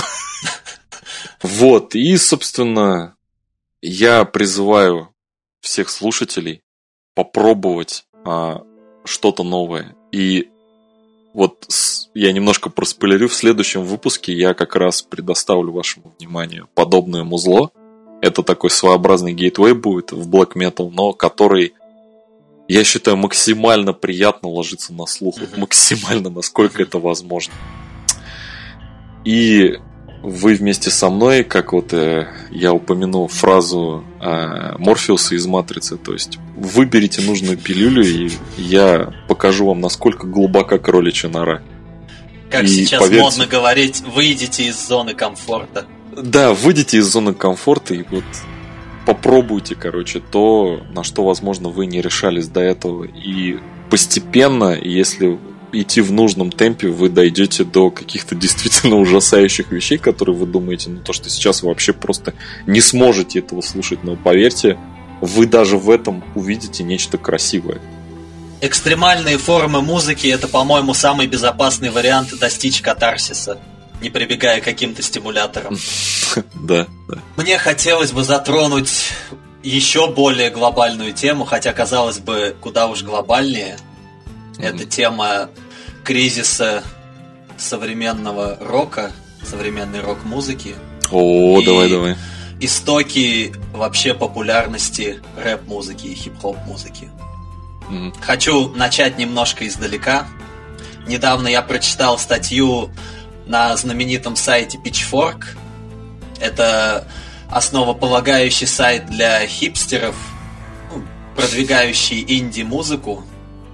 Вот в этой статье автор писал о переосмыслении отношения своего к нью-металу 2000-х и концу 90-х. В 2000-х годах было такое негласное противостояние между этими двумя мейнстримными, скажем так, направлениями рок-музыки. Нью-метал и инди-рок. То есть, с одной стороны, у нас был рассвет ретро-рока всевозможного. Все эти группы, начинающиеся на Z, заканчивающиеся на S, The White Stripes, Black Keys, там The Libertines, далее везде. Кстати, да, слушай, я сегодня обращаю внимание, действительно на S все заканчивается. Ну, в основном, там были исключения, конечно. И параллельно расцветала волна нью-металла, которая началась, конечно, гораздо раньше, но в 2000-х годах, мне кажется, она достигла своего коммерческого пика и последующего угасания. Я говорю и про Limp Bizkit, и про Linkin Park, и Papa Roach, и P.O.D., там you name it, далее везде. В те времена, наверное, каждая вторая группа выстреливала, даже вплоть до Crazy Town и там всяких третьего, четвертого эшелона. И, в общем, в среде, скажем так, хипстеров и любителей инди-рока раньше за хороший тон почиталось всячески ругать и принижать нью-метал. Ну, и постгранж тоже, и его производные. То есть, якобы это такая была коммерчески ориентированная музыка для подростков и все такое. Mm-hmm. Хотя, на самом деле, те же Arctic Monkeys, мне кажется, недалеко в этом плане ушли. Главная независимая группа в мире — это Depeche Mode. И по ней этого вообще не скажешь. Они всю жизнь были на лейбле Mute. Они, по сути, независимые, а, казалось бы, мейнстримивший. Ну так вот, и в этой статье автор пишет, что, оказывается, на самом деле-то они были далеко не так плохи, как нам тогда из какого-то своего снобизма казалось.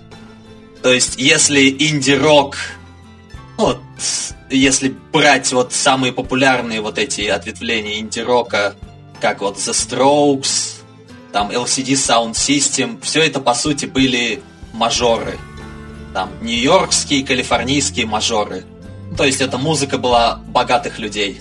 А в противовес New Metal преимущественно играли ребята из рабочего класса, как те же Корн. Ну, они начинали с самых низов. Там тот же Фред Дорст работал татуировщиком там, в тату-салоне. Честер Беннингтон вообще наркошником. Да. Музыка его даже это спасла. Да, как, только как не мы до конца. Теперь понимаем, да, не до конца. К сожалению. Вот.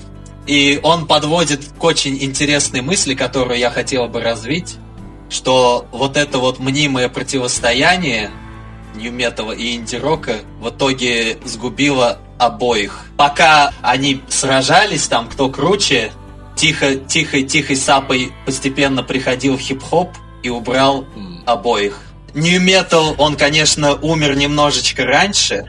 В России, наверное, он умер... оказавшись без медийной поддержки телеканала A1, который тоже в агонии своего существования сначала перепрофилировался опять-таки на хипстеров, различный инди-рок.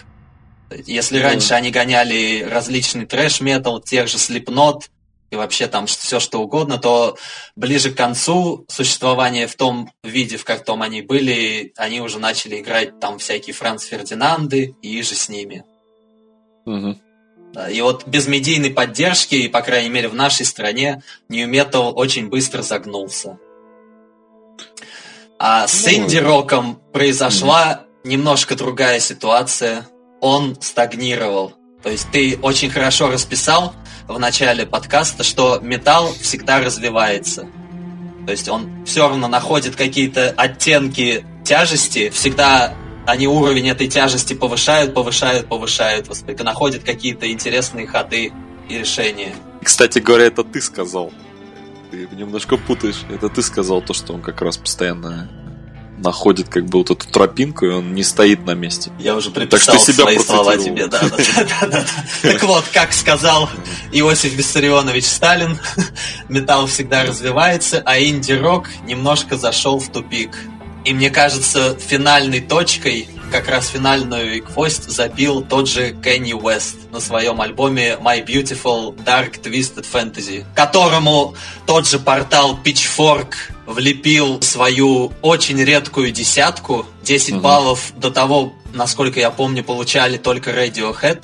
Кенни Уэста в плане новаторства вполне можно к ним приравнять, мне кажется. Может быть, да, кто-то закидает меня помидорами. Ну, я знаю, что он многих бесит, но мне кажется, в плане новаторства там его можно вполне в один ряд поставить. Ну, он бесит своими выходками, просто не все любят как бы нарциссов, да? Но, опять же, это часть его имиджа, и ругать его за это я не вижу смысла. Ну и как бы объективно это очень крутой альбом. Мы его уже не воспринимаем даже как-то по-другому. От Канье Уэста всегда ждешь какого-нибудь троллинга, то он там с Трампом фотографируется и говорит, что рабство черных это было их личным выбором, то еще что-нибудь. Это хорошо. То есть он в этом плане самый настоящий панк. И вот немножко, может быть, моя пространная телега к чему велась. Рэп — это вообще, на мой взгляд, одна из самых демократических и открытых ко всему жанров на сегодняшний день. Да, он сейчас себя много что поглощает. Ну, я вот единственное, наверное, вот сейчас вот как раз в твоем спиче ты удачно упомянул, я тебя на секундочку перебью, что вот, ребят, даже возвращаясь обратно в этот клауд-рэп, про вот этот спич, вот спокойно тех того же Ghostemane, Скарлорда и прочих вы можете использовать для себя или для кого-то. Вы можете их использовать как гейтвей коллективы. То есть это то музло, которое в принципе может привести по итогу человека к каким-то более, не знаю, тяжелым или экспериментальным звукам. То есть каким-то уже таким нормальным командам вполне может. Вот особенно последний альбом Ghostemane. Как тот же рэп-кор, допустим, R&B-шники, услышав Limp Bizkit, начинали слушать какую-то более экстремальную музыку, а рокеры, наоборот, становились более толерантными к рэпу. Да. Хип-хоп не только умудряется выживать за счет того, что он постоянно вбирает в себя все новые и новые стили, но и он как-то перенял эстафету. То есть сейчас это музыка с яйцами, такая, которой раньше был рок. Как-то вот рокеры, особенно старые закалки, они либо играют одно и то же, либо уходят в какую-то попсу по типу Imagine Dragons. Братан. Nickelback. Ну, Nickelback, они изначально были такими Бон Джови, мне кажется. Ну вот, по сути, вся рок-сцена, это вот они. Это прям вот олицетворение. Ну а что Imagine Dragons? Ну что это? Ну уж. Не знаю, как по мне, это группа пары одного-двух хитов. Все остальное у них, блядь, как под копирку. Ну главное, чтобы девочки на стадионе притоптывали в такт. Да. Единственное, может, кого я не буду ругать, вот из тех, кого ты упоминал, это португальцы. Ну, кстати, да, попса как выход. Вот они, да, Portugal The Man начинали как такие Led Zeppelin или лайт-версия The Mars Volta, без их атональности излишней, а закончили песней вполне в духе Фаррелла и Daft Punk. Да. И, кстати, очень удачно, я считаю, вот да, это им прям очень к лицу. Да, и рокеры как-то перестали чувствовать, скажем так, пульс времени, щупать время за вымя. Они стали как родители, которые не могут слышать металл с колонок. Даже та же коза, раньше она была основным символом и рока, и металла, а теперь ее уже в каждом ночном клубе используют. И хип-хоп исполнители говорят: I'm a rockstar, I'm a rockstar, I'm a god. Все на более официальные рельсы как-то сошло. Ну, и здесь хочу в пример привести, как процесс потери яиц рока. Это вокалист группы Against Me. Это в прошлом... Это очень такая прямая метафора. Да, в прошлом отличная панк-группа, которые записали ряд хороших альбомов. И вот вокалист этой группы, он, как выяснилось, всегда ощущал себя женщиной. Он родился, по его собственным словам, в другом теле. Женщиной в теле мужчины. И, в общем, у него на эту тему даже была песня The Ocean, где он представляет, что он маленькая девочка, и его зовут Лора. А, кстати, он, по-моему, сейчас так и назвал, да? И в дальнейшем он решил сменить свой пол и официально назвался Лора Джейн Грейс. Ништяк. Еще и жена это приняла, по-моему. Да. И вот, мне кажется, вот здесь такая очень штука тонкая. То есть рокер и страдания, они всегда идут параллельно, мне кажется. И тут они пересеклись на его яйцах. Самые мрачные песни получаются из какого-то своего опыта, из своей сублимации. Грубо говоря, ты весь день страдал, пришел, записал песню, там, Rape Me или еще что-нибудь. А здесь он как-то обрел гармонию с собой, и это отразилось и на его музыке. Она стала... более позитивный, более благостный. То есть уже это можно назвать какой-то фолк-рок в духе Брюса Спрингстина. Такая жизнерадостная.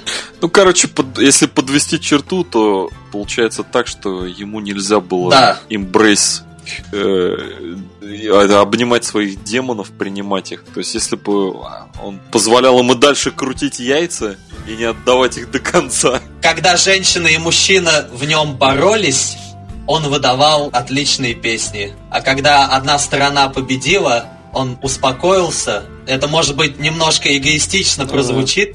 То есть слушатель всегда хочет от артиста какой-то гибели всерьез, чтобы он натурально страдал, чтобы резал вены на сцене, там еще что-нибудь. Но по факту это, к сожалению, так и есть. Чем хуже артисту, тем лучше для нас. И наоборот. Да.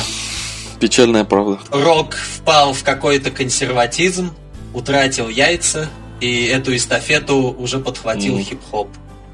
Ну, давай, наверное, подведем к уже русским представителям сцены, я так полагаю. Да, в России это все вдвойне интересно, потому что, с одной стороны, эти тенденции вот этих фрешменов с узкими джинсами, они, может быть, и пришли с Запада, но по факту, опять же, как я говорил, вот эти все фараоны, ЛСП и же с ними, они росли на рок-музыке в большей степени. Угу. И это очень отчетливо слышно. Ну, да. Допустим, если взять того же ЛСП, это белорусский исполнитель. Для примера, вот сейчас я поставлю трек «Безумие». По своей структуре, если вычесть за скобки лирику, там, я честно не знаю то, что в моем спрайте и так далее, там, этой суки и так далее, вы послушаете, то чисто по структуре это можно даже сделать кавер-версию в духе Alice in Chains. То есть по структуре там используется тоже вот этот гранж-прием «тихо-громко, тихо-громко».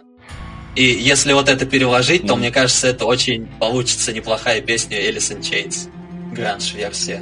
Ну, отлично. Ну, мне даже интересно стало, я заценю. Там есть фит Оксимирона, но я его, думаю, вырежу. Потому что он, к сожалению, в последнее время своим присутствием портит хорошие треки. Да, злые голуби. Сейчас половина слушателей резко отсеялась.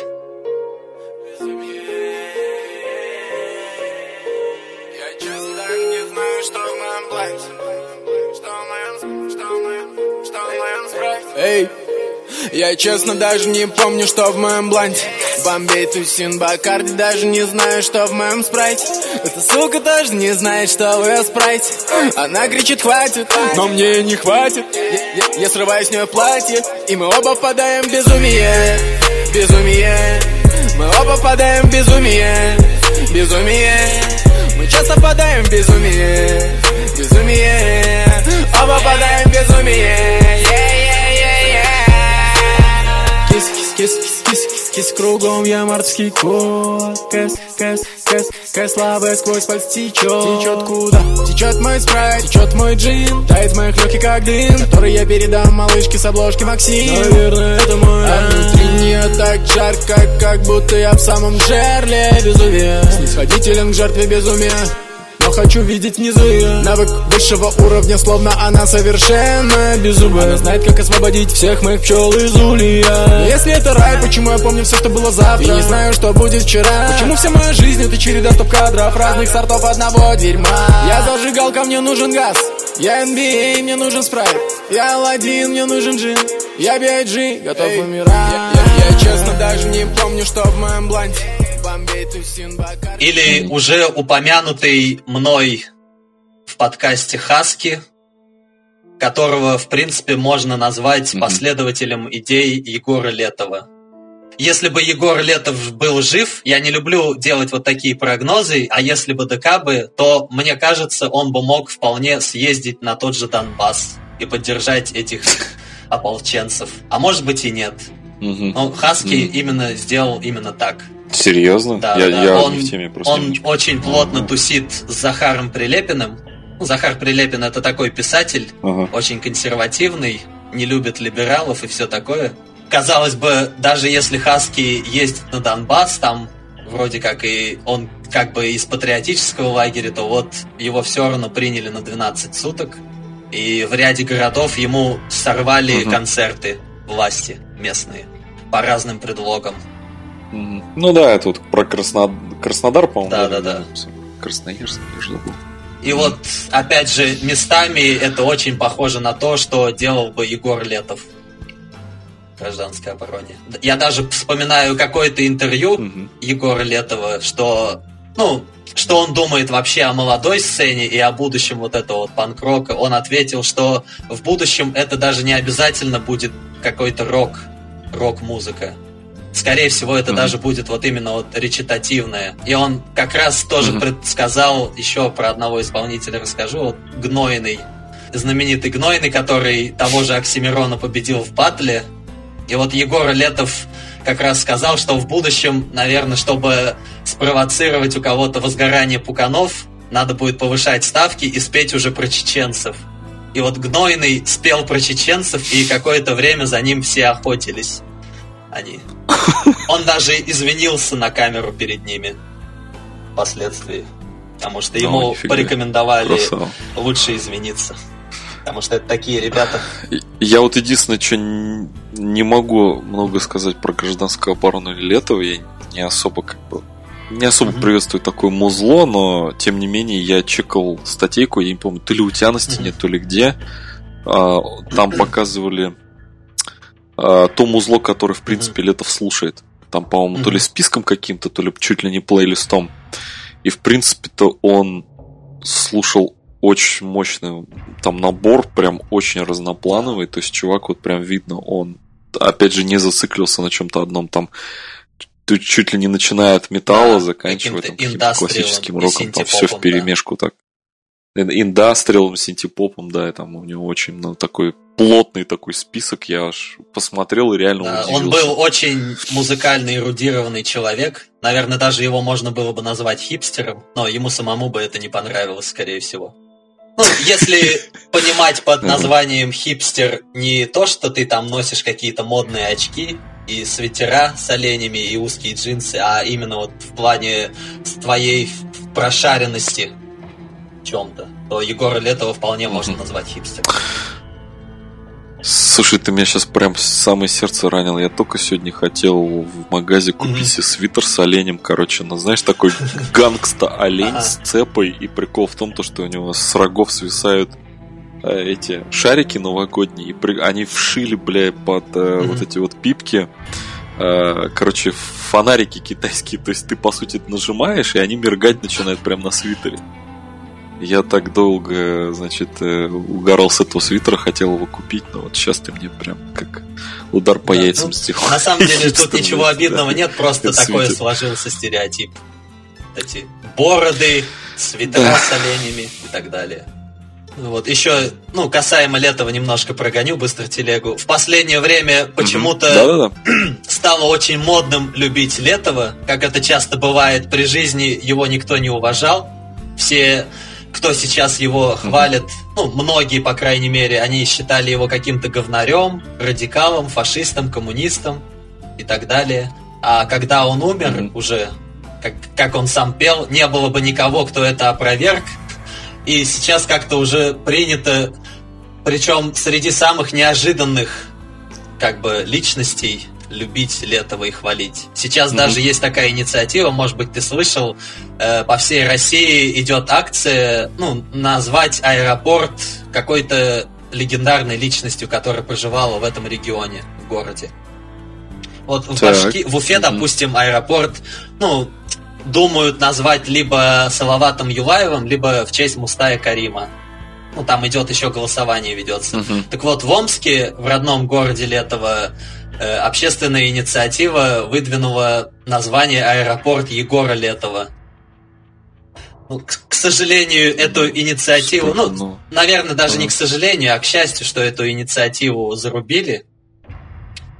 Потому что аэропорт — это такая штука все-таки официальная, государственная, и против которой Летов всю жизнь выступал. То есть у него был девиз всегда, я всегда буду против, то есть он был против советской власти, против демократической власти Ельцина, в кавычках, и против, и скорее всего он был бы и против нынешней власти тоже. И называть его именем аэропорт, во-первых, самолет оттуда улететь куда-то, кроме как свой последний Сталинград, не может. И во-вторых, это как-то дурновато немножко пахнет, как будто Алла Пугачева исполняет Софии Ротару песни «Тату». Примерно так же смотрится. Потому что сейчас различные личности, типа Виталия Милонова, там Кристины Потупчик, и там еще каких-то Сергей Миронов тоже из партии «Справедливая Россия», там как будто какой-то флешмоб сверху навязали, что вот мы топим теперь за Летова, Летов наш чувак. Но Летов не ваш чувак. Да, это максимально странно будет. Он бы вас, как говорится, с головы до ног. Возвращаясь к Хаски, хочу поставить один более показательный такой в этом плане трек. Поля Дура, где он, кстати, где он отражает там вот это влияние.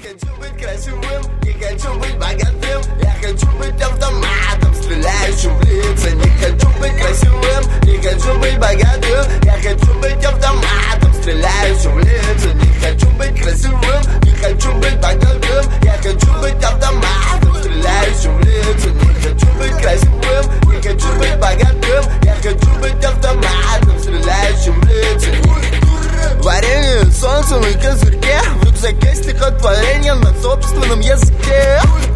В случайном автобусе вру в диктофон. Я всегда в расфокусе, я всегда фон. Сосредоточенный, как самоубийца. Я брожу по городу, мечтая совокупиться. Вокруг бессмысленные бляди обоих полов, а из обломков облаков бог как боев голов. И уже неоднократно упомянутый мною Фараон, который наиболее показательный в плане влияния рок-музыки на свое творчество, потому что у него есть даже трек «Мэрилин Мэнсон», основанный на сэмпле Deep Six Мэнсона с альбома 2015 года. Характерный в этом плане трек, где на фите есть Джимбо, это, кстати, наш земляк из Уфы, он выдержан в каком-то индастриал хоррор-кор ключе, называется «Мой мрак». Танцуют шеи в петле, я курю грей, палю массакры, кровь на руке, демоны в деке, кости хрустят, будто бы креки, рано забудет их имена, скрученный банк, литр вина, встану с могилы, что холодна, как кубики льда. Мою цепь одна была в окне, курим доп, чтобы жить в этой темноте, в этот день за тобой.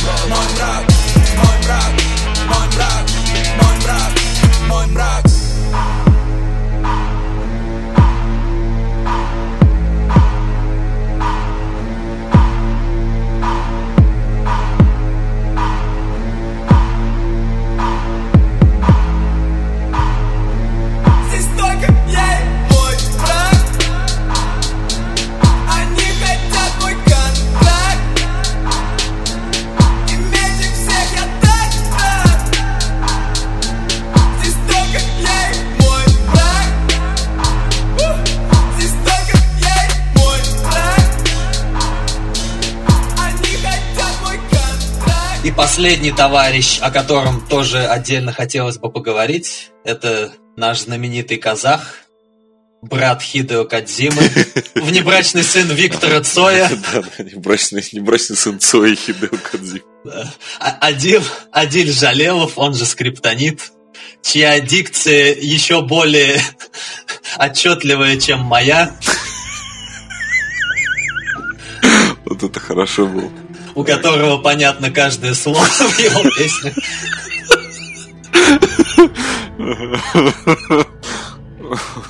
Это у меня девушка сказала. Она какой-то фит слушала скрипа с кем-то. И, в общем, она сказала, что я, говорит, буквально ни хера не понимаю, что он там говорит. Я ни хрена не понял из того, что ты сказал, но ты мне близок. Ты достучался до моего сердца. Ну вот, Скриптонит смог как раз, видимо, достучаться. Да, этот товарищ тоже очень неровно дышит к рок-музыке. Ну, и у него там, на самом деле, и трип-хоп какие-то элементы есть, и блюз. Но в основе вот именно вот рок-музыка, такая медитативная. Ну, ты знаешь, я что-то не помню такого, я даже в интервью не помню. Ну, послушай «Дом с нормальными явлениями». Там очень много таких гитарных треков. Он даже часто в последнее время выступает именно с живой группой. И один из немногих, кто не выступает под фонограмму, кстати, из русских рэперов. Потому что в последнее время это какой-то тренд. Но он же сам в интервью говорил, что у него фишка вокал засовывать куда-нибудь в задницу, поэтому смысл ему использовать фонограмму надо же, чтобы максимально плохо было. Кстати, в этом я, наверное, это поддерживаю. Это, наверное, такой антагонизм к русскому року, классическому, где слова всегда ставились немножко выше музыки. Ее даже называли музыкой со смыслом. Ну да. А здесь он как бы жует эти слова, и хорошо. Они звучат, они, получается, звучат так же сексуально, как наша чавканье в предыдущем выпуске, например, на том же уровне. И, в общем, хочу представить вашему вниманию трек «100 поцелуев». Это такой тягучий трип-хоп, плавно переходящий в монументальный блюз, где вот эта рок-наследственность отчетливо прослеживается.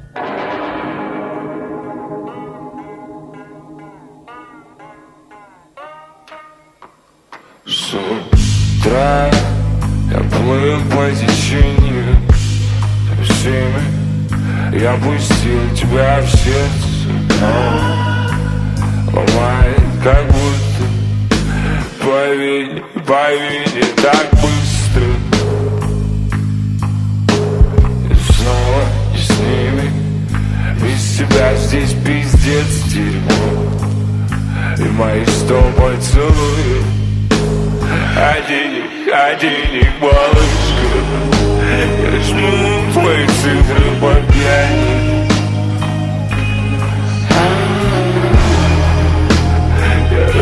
But if you want me,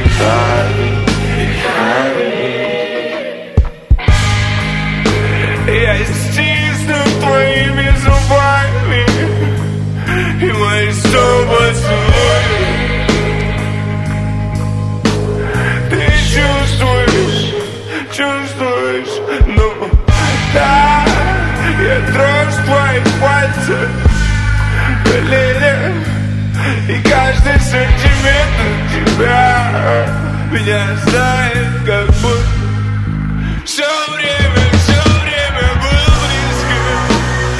Тысячи нот ни за что не заменят твоих слогов первой четверти дня. И потерять их рассудок, поверь, это слишком легко. Я жму твои цифры в объятиях.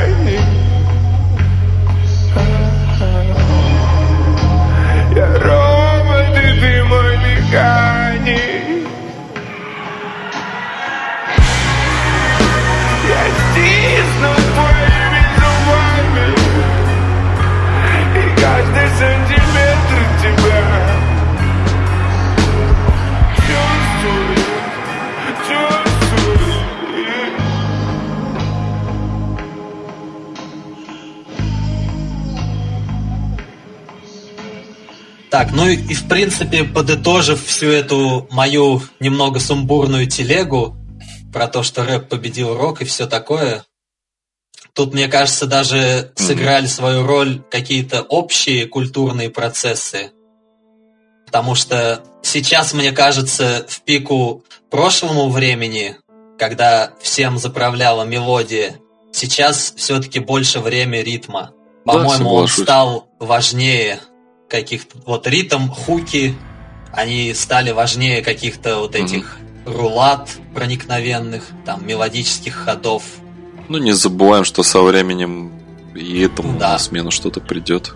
Я так думаю. Возможно, у меня есть одна теория, которой это можно объяснить. Давай, вваливай. Это отчасти взялось от переизбытка информации. То есть мы живем сейчас в информационный век цифровой. У нас кликовое сознание. Мы иногда не помним, что происходило, какие события происходили неделю назад. Информационная повестка всегда сменяется. Да ты гонишь, я не помню, что вчера-то делал. Повестка всегда меняется. То, что обсуждали вчера, уже не актуально сегодня. Год идет иногда как за 5 лет. То есть все очень уплотнилось. И на этом фоне человечество, мне кажется, немножко откатывается назад каким-то первобытным ритмом. То есть не зря Канье Уэст в своем анонсированном и в очередной раз перенесенном новом альбоме он для вдохновения решил отправиться в Африку. То есть он это объяснил тем, что тот вайб, который я раньше получал в Чикаго там или еще в каких-то местах, я типа хочу вернуться к истокам. И вот мне кажется, мир немножко сейчас по крайней мере, вот в музыкальном плане возвращается к истокам. Короче, back to the roots. Да-да-да, это все примитивизируется немножко. Музыка становится проще благодаря стриминг-сервисам. Кстати, вот такая тоже фишка есть. Благодаря стриминг-сервисам уже почти никто не записывает полноценные альбомы. Даже какие-то мастодонты в духе тех же Nine Inch Nails, они выпускают такие альбомы EP на 6, на 7 треков. Потому что я читал одно исследование, что человек из-за этой информации, ну, многочисленной, его очень сложно сейчас чем-то заинтересовать. Если в первые 30 секунд его не цепляет этот трек, он переходит к следующему. Это официальная статистика вот этих стриминг-сервисов. Так и есть. Я сам такой практикую. Опять же, вот там открываю тот же Apple Music, там в подборках листая. Я трек... Я даже его не слушаю, вот 30 секунд. Я его условно протыкиваю в поисках какого-то сэмпла, который зацепит. Если он есть, то уже я трек прослушиваю полностью. И как бы, ну, в совокупности смотрю, он действительно стоит того, чтобы его в плейлист дергать или нет. Поэтому, и вот на этом фоне, мне кажется, некая примитивизация саунда, она вот происходит как раз по этой причине. Нам хочется каких-то простых эмоций, нам хочется каких-то понятных хуков, крючков, за которые можно зацепиться. Даже какую-то фразу, повторенную несколько раз. И вот в этом плане, мне кажется, все опять возвращается в какую-то обрядовость, какие-то заговоры, вот эти вот африканские ритмы. Если ты не замечал, вот в последнее время даже в поп-музыке вот это вот все активно используется.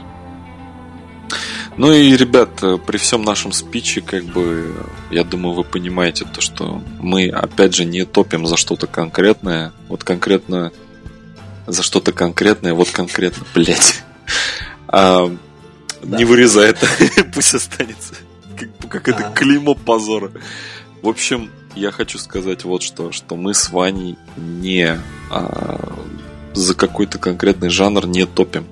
То есть мы любим вообще все. Просто главное, чтобы это звучало оригинально. Главное, чтобы в этом был правильный, хороший вайб. Мы не хотим сказать, что вот рок такой плохой, а рэп такой хороший, и как классно его слушать. Нам, может быть, даже обидно в какой-то степени, что рок утратил свою популярность былую. Но вот именно обидно, вот по этой ситуации это, к сожалению или к счастью, именно так, как сейчас примерно. Может быть, кто-то со мной не согласится. Мы просто надеемся, что в какой-то момент вот эти все команды, которые резко начали ударяться в какой-то Coldplay, условно, там и эти Imagine Dragons, вот, прости кстати, господи. Хотелось бы сказать еще, что спасением для рокеров, ну, скажем так, для старой закалки рокеров, которые появились не вчера и не позавчера даже, стал уход в попсу. Именно это, если в лучшем случае у них получается, как у тех же Portugal The Man, с Feel It Still, которые никогда так не хайпели на своей музыке, как вот с этим треком. А в худшем случае это какие-то ванильные стадионные хиты, типа Coldplay, Imagine Dragons. Ну, вообще очень показательно для рок-музыки, что сейчас главные рок-группы стадионные — это Muse и Imagine Dragons. У Muse как бы все равно длинная история, они постепенно к этому шли. Но сейчас они уже скатились к каким-то самым пошлым, заезженным популистским приемом стадионным. И просто чешут по накатанной. Ну да. И... Они даже немножко проспали вот этот момент, где, не соврать, ретро-вейв, вот стиль такой, знаешь, под 80-е, когда вот это промелькнуло по вот такой вспышкой по индастриал, по EDM-у. И вот эти коллективы отыграли. Да. Когда вот, знаешь, это когда стрельнуло, это вот этот момент появления сериала как раз Strange Things на Netflix. Hotline Miami. Очень модный вот этот звук. Да, вот этот звук очень был популярен, и вот прям по многим это пролетело, а Muse такое ощущение, что у них запоздала реакция, они вот только сейчас до этого доперли, что вот типа... Бля, вот это же выстрелило, надо как-то... Выстрелило, надо же это, тоже нам засветиться в этом. Я не знаю, звучало действительно, я вот так последний альбом по верхам пробежался и нет. Даже, ребят, по-моему, какие-то отбитые поп-артисты намного раньше эту фишку использовали. То есть даже они ее уже переварили и выплюнули. Там Юз как-то, у них там даже на обложке альбома что-то такое ретровейверское в духе там бегущего по лезвию. Да. Им чувак обложку рисовал тот, который делал все постеры к Stranger Things. Strange Things. Я забыл название. Очень странные дела. Stranger Things, короче. Да, очень странные дела. Да, вот все постеры, которые он делал, это вот тот самый чувак и им облогу сделал. То есть, к сожалению или к счастью, опять же, вся жизнь ушла более-менее в рэп. А рок вот стал либо ушел в жесткий андеграунд, ну, конечно, есть какие-то свои исключения, появляются, но они сейчас как вспышки на солнце, очень редкие. Либо вот в какую-то совсем коммерческую историю. А вся жизнь в хип-хопе. И мы не против этого. Мы просто плывем по течению и берем лучшее, что есть. Да, просто рок — это как забитая сучка, которая сидит в углу, а за столом сидит с одной стороны метал-музыка, а с другой стороны хип-хоп, и как бы мы вот, не кстати, против. Вот, опять же, тот же метал многие ошибочно называют консервативным жанром, а он, в отличие от рока, себя прекрасно сейчас чувствует. И это не скажешь, что это какое-то паразитирование на старых идеях. Он всегда развивается. Да. Ну что, думаю, наверное, потихонечку мы эти свои телеги завершим сегодня. Потихонечку, спустя два часа мы можем это закругляться. Я никогда так много не говорил в своей жизни. Да. Спасибо вам большое, что были с нами, что слушали, что продолжаете слушать, и надеемся, что новые фрешмены нашего подкаста, те, кто появляется вновь и слушает нас впервые, будут оставаться с нами. Мы обещаем больше интересного, больше информативного. Вот, и от Вани как бы обещанный финальный приз — это уже трек от него. Мы стараемся экспериментировать со своим подкастом. Вот сейчас уже некоторые нас просили вставлять какие-то музыкальные отрывки непосредственно в сам подкаст, и вот мы это попытались сделать сейчас. Не знаю, как к этому отнесутся правообладатели, но надеюсь, что нормально. Надеемся, нам страйк не прилетит какой-нибудь. Да. Нам оно не надо. Потому что мы же Joy Casino не рекламируем, и этот Бакалеон. Да. В любом случае, если что не так, мы просто оставим подкаст, но вырежем все музло. Спасибо, что были с нами. До встречи через неделю. До встречи в следующем выпуске. И я думаю, что мы немножко, наверное, вбросим. В следующем выпуске, скорее всего, будет присутствовать у нас гость. Это мой товарищ, и мы будем говорить на такую довольно тоже глобальную тему, которую вы узнаете, собственно, когда следующий выпуск выйдет. Всем пока. Счастливо.